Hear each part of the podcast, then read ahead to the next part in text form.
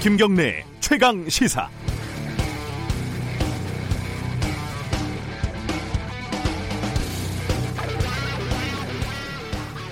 제가 주말에 너무 피곤해서요. 침대에서 일어나기가 꽤 힘들었습니다. 밥을 먹기만 하면 졸립고 머릿속에서 이상한 소리가 들리고 그랬습니다. 정말 이상한 일이죠.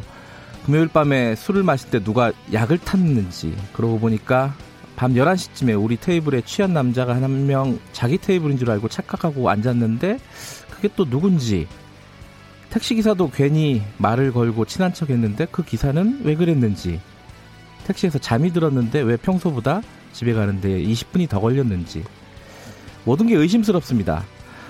어, 제가 그 유스타파가 요즘 취재하고 있는 게 한명숙, 윤석열, 삼성 등등등. 아, 이게 누군가 나를 노리고 있는 게 아닐까. 이런 걱정이 듭니다. 이 무슨 소설이냐고요. 대부분 음모론이라는 게 이렇게 만들어집니다. 암스트롱이 달 착륙이 허구라는 음모론도 그렇고요. 지구는 평평하다. 이 안티 코페르니쿠스적인 음모론도 그렇습니다. 주말에 머리가 아팠던 김경래의 음모론도 마찬가지입니다. 제가 주말에 머리가 아팠던 이유는 사실 평소보다 술을 많이 마셨기 때문입니다. 간단하죠. 택시기사가 오래 걸린 건 제가 집 주소를 제대로 못 대고 시간을 끌었기 때문이라고 하고요. 택시기사는 그냥 오지랖이 넓은 사람이라 말을 걸었던 거고, 취객은 그냥 취한 거고, 밥 먹으면 원래 졸린 겁니다. 어, 김어준 씨가 제작한 제작에 참여한 유령선이라는 세월호 관련 영화의 음모론도 이런 틀에서 벗어나지 못합니다. 조금만 확인하면 영화는커녕 SNS에 올려도 부끄러운 사실들이 분명히 포함되어 있습니다. 민경욱 씨의 음모론하고 본질적으로 다르지 않습니다. 이 음모론을 검증하는 보도를 지난 주말에 뉴스타파가 내놨습니다. 유령선 측에서는 그걸 곧 뒤엎는 반론을 내놓는다고 합니다. 아, 그랬으면 좋겠습니다. 7월 6일 김경래 최강 시사 시작합니다.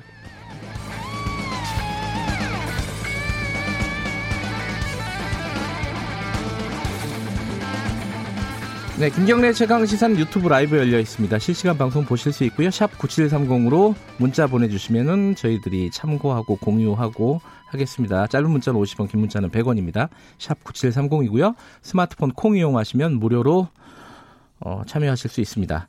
오늘 1부에서는요. 1부, 2부 다 좀 국회 어, 정치권 얘기가 주된 얘기네요. 1부에서는 야당 목소리 먼저 들어보고요. 조경태 최고위원 연결해보고 2부에서는 여당 서른 최고위원 연결 어, 예정돼 있습니다. 어, 국회 지금 어, 정상화 어, 된다고 하는데 어떻게 되는 건지 그리고 법무부와 검찰의 갈등, 공수처 법안 현안들 어, 얘기 나눠보도록 하겠습니다.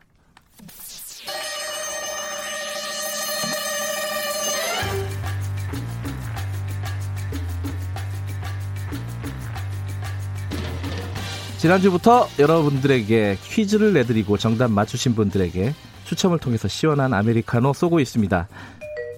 오늘 문제는 음악 퀴즈입니다. 그룹 방탄소년단의 멤버 슈가가 발표한 이 곡의 뮤직비디오가 최근 조회수 1억 뷰를 돌파해서 화제입니다. 한국 전통 국악을 차용해서 만든 이 노래에는 우리 전통 악기인 태평소, 꽹가리 소리가 어우러지면서 관심을 끌고 있다고 합니다. 이 노래의 제목은 무엇일까요? 어, 지금까지 문제 중에 가장 어려운 것 같습니다.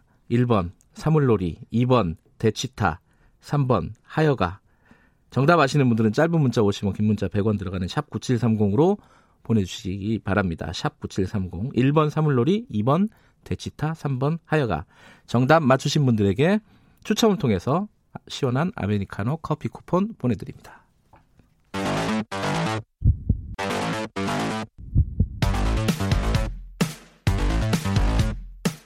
오늘 아침 가장 뜨거운 뉴스 뉴스 언박싱 네 택배 박스를 뜯는 두근두근한 마음으로 매일매일 준비합니다 뉴스 언박싱 고발 뉴스 민동기 기자 나와 있습니다 안녕하세요 안녕하십니까 김민하 시사평론가 나와 계십니다 안녕하세요 안녕하세요 아 제가 짧은 문자 김 50원 긴 문자 100원 멘트를 안 했나요 샵 9730으로 보내주시고요 어, 문자는 돈 들어갑니다 짧은 문자는 50원, 긴 문자는 100원. 오늘 문제는 좀 어렵네요. 그러니까 그 술도 안 깨고 예. 네, 문제도 어렵고 네, 저도 무슨 무슨 문제인지도 모르겠고 네, 뭐 어떻게 되는 아, 건가요? 어, 네. 이거 알아요? 아시는 노래예요? 모릅니다. 아, 그렇군요. 그래서 처음에 문제 낼 때 굉장히 긴장했습니다.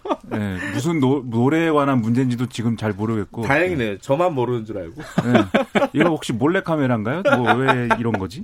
슈가가 발표한 어, 노래 1억 뷰를 볼 1억 명이 봤다는데 이거 아무도 모르네. 어쨌든 아 이거 이거 큰일 납니다 이거. 어, 방탄소년단 아미 아미가 굉장히 섭섭해할 만한 내용이기 때문에 저 오늘 꼭 들어보도록 하겠습니다. 어, 오늘부터 청취율 조사 기간이라서 문제에도 힘을 주고 어, 유튜브 배경 화면에도 힘을 많이 준 모양이더라고요. 너무 많이 준 것 같습니다. 예, 제 제가 아닌 줄 알았습니다. 네. 예. 어, 확인하실 분들은 유튜브로 오셔서 봐주시기 바라겠습니다. BTS 청취자들을 BTS 팬들을 청취자로 끌어올려는 목적이라고 PD가 얘기를 합니다. 바람대로 될지는 잘 모르겠습니다. 오늘 첫 번째 소식은 윤석열 총장과 법무부 장관, 추미애 법무부 장관의 갈등 상황들이 계속되고 있는데, 어, 추가로 어떻게 되고 있죠? 지금 검사장 회의가 금요일 날 있었나요? 금요일에 있었습니다. 금요일 있었고, 그 결과가 나왔죠? 어, 나왔는데 예. 대검찰청 기획조정부가 그 결과를요 네. 오늘 윤석열 총장에게 정식 보고할 예정입니다. 근데 이제 정식 보고를 하는데 네. 언론 보도는 조금 엇갈리는 것 같습니다. 윤 총장이 회의 결과를 검토한 뒤에 곧장 입장을 내놓을 것이다 이렇게 전망하는 곳도 있고 네. 곧장 입장을 내놓을지는 불확실하다 이렇게 전망하는 언론도 있습니다. 이게 법적으로 이게 검사장 회의에서도 그런 얘기가 많이 나왔다면서요. 이 총 법무부 장관이 지휘한 게 어, 불법이냐 합법이냐 법에 적합하냐 뭐 이 얘기들 많이 나왔다는데 이게 어떻게 여러 가지 어떤 해석들이 있어요 이게.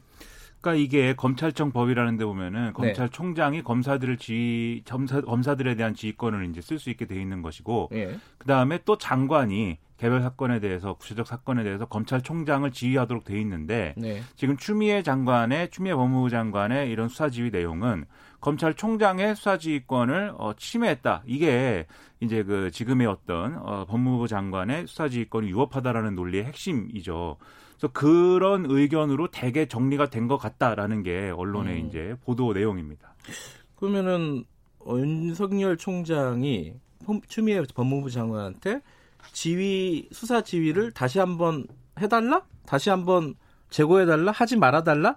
뭐 이렇게 요청을 하면 되는 건가요? 이게 어떻게 되는 거예요, 진짜? 그러면 문제가 복잡해집니다. 예. 일단 추미애 장관은 기존 그 수사 지휘소에서 단 한 발짝도 물러설 수 없다. 상당히 강경한 입장을 보이고 있거든요. 네. 근데 만약에 윤 총장이 이의 제기를 하게 되면 수사 지휘 거부로 간주가 돼서 법무부가 추가 조처에 나설 가능성이 있고요. 네. 지시 불이행을 근거로 법무부 감찰과 같은 징계 절차에 나설 수도 있습니다. 근데 지금 검사장 회의에서는 법무부 장관의 수사 지휘가 좀 위법하다 이런 의견이 모아졌는데 변호사들이라든가 다른 법조계 인사들의 반론도 있거든요. 음. 그러니까 검찰청법은 검찰 내규이기 때문에 검찰총장과 법무부 장관 관계에서는 이 법규를 적용할 수 없다 이런 반론도 제기를 하고 있는 그런 상황입니다. 그게 이제 이른바 이의제기권에 관련된 문제인데 그렇죠. 예를 들면 검사는 이제 자기 상관의 위법한 지시에 대해서 네. 이의 제기를 할 수 있다 뭐 이런 도- 조항을 가지고 또 검사장 회의에서 검찰총장이 그러면 법무부 장관에 대해서 이의 제기권을 행사할 수 있는 거 아니냐 뭐 이런 얘기가 나왔다는 거죠. 근데 지금 말씀하신 대로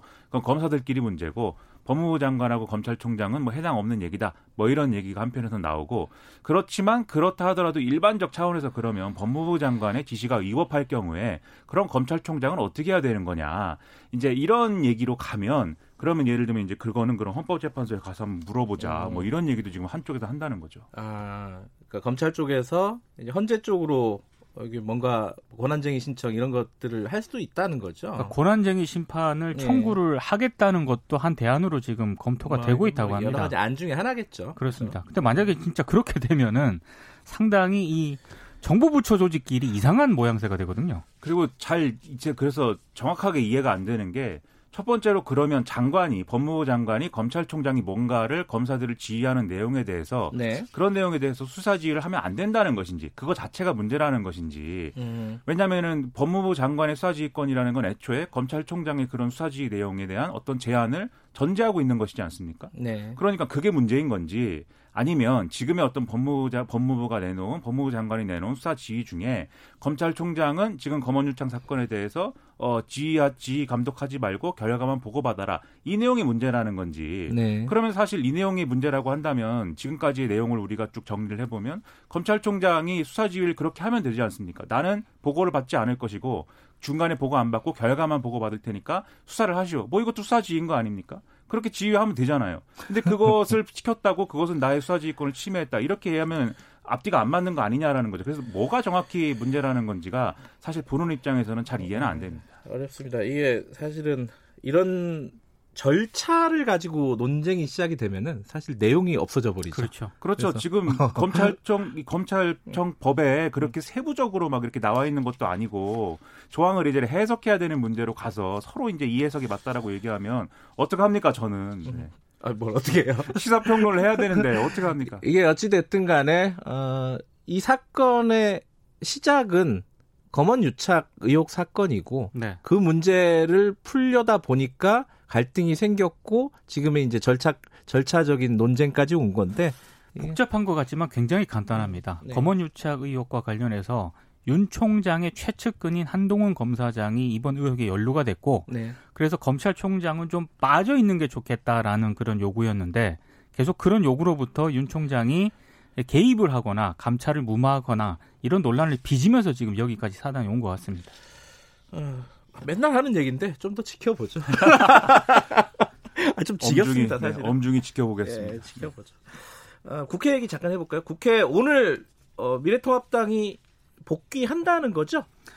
어, 오늘 복귀를 할 것 같습니다. 네. 그 오늘 이제 7월 임시회가 열리는데요. 네. 아, 조영 원내대표가 지난주 작성을 마무리한 그 통합당 상임위원 명단 있지 않습니까? 네. 이걸 박병석 의장에게 제출하면서 원내 복귀를 공식화할 것으로 보이는데요.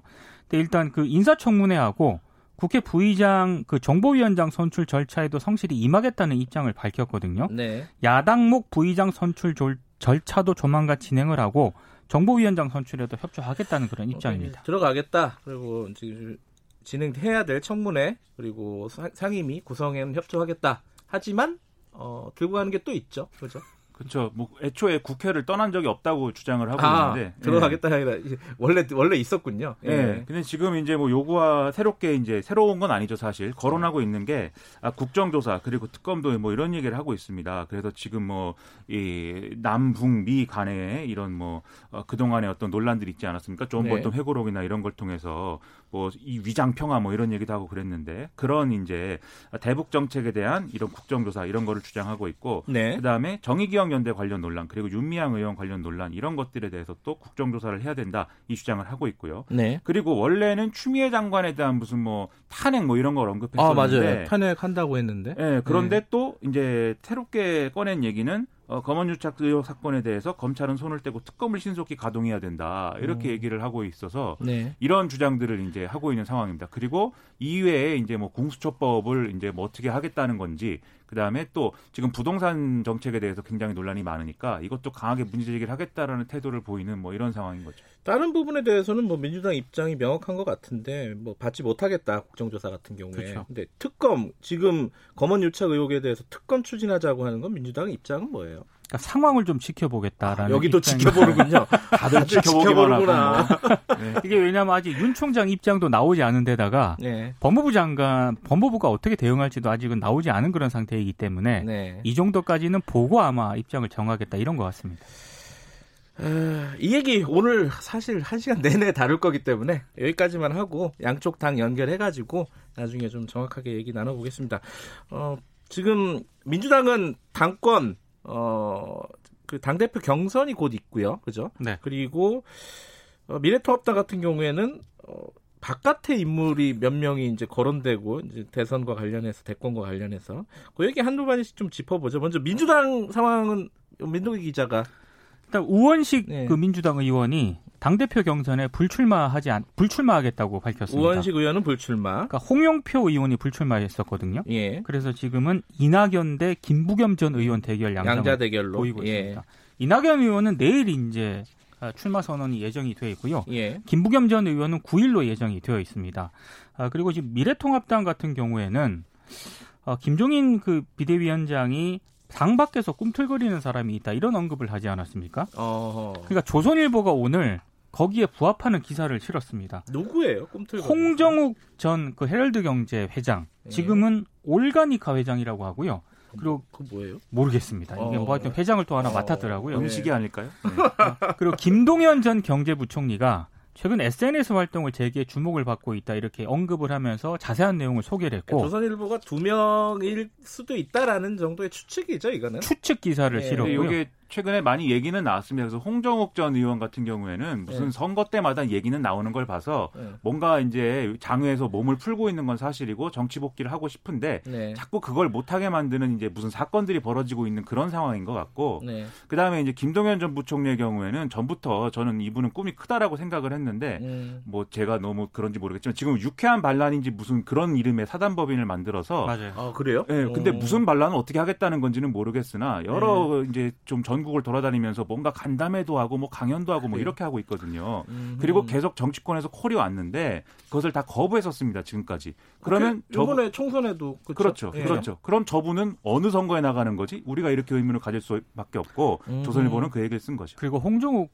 회장 같은 경우에 네. 최근 인스타그램에 에, never quit 절대 포기하지 마라 음. 네, 이런 또 글을 하나 올려가지고 본인에게 하는 말인 것 같네요. 본인에게 하는 얘기 아니냐 이런 해석도 낳고 있습니다. 그러니까 딸 그 마약 사건 때문에 좀 그쵸. 어, 뭐랄까 사실상 대권의 꿈은 음. 날아간 게 아니냐 이런 전망이 나왔었는데 예 그런 본인은, 걸 염두에 어, 둔 건지 그건 모르겠습니다. 어쨌든 김종민 비대위원장이 꿈틀거리는 사람 두 사람 정도를 만났다라는 게 어, 이 사람들일 수도 있겠다 하는 네, 거네요. 네, 근데 뭐 지렁이도 밟으면 꿈틀하기 때문에 네, 단지 꿈틀하는 걸로는 안 되는 것 같고요. 어, 우리도 끝까지 포기하지 말아야 되겠습니다.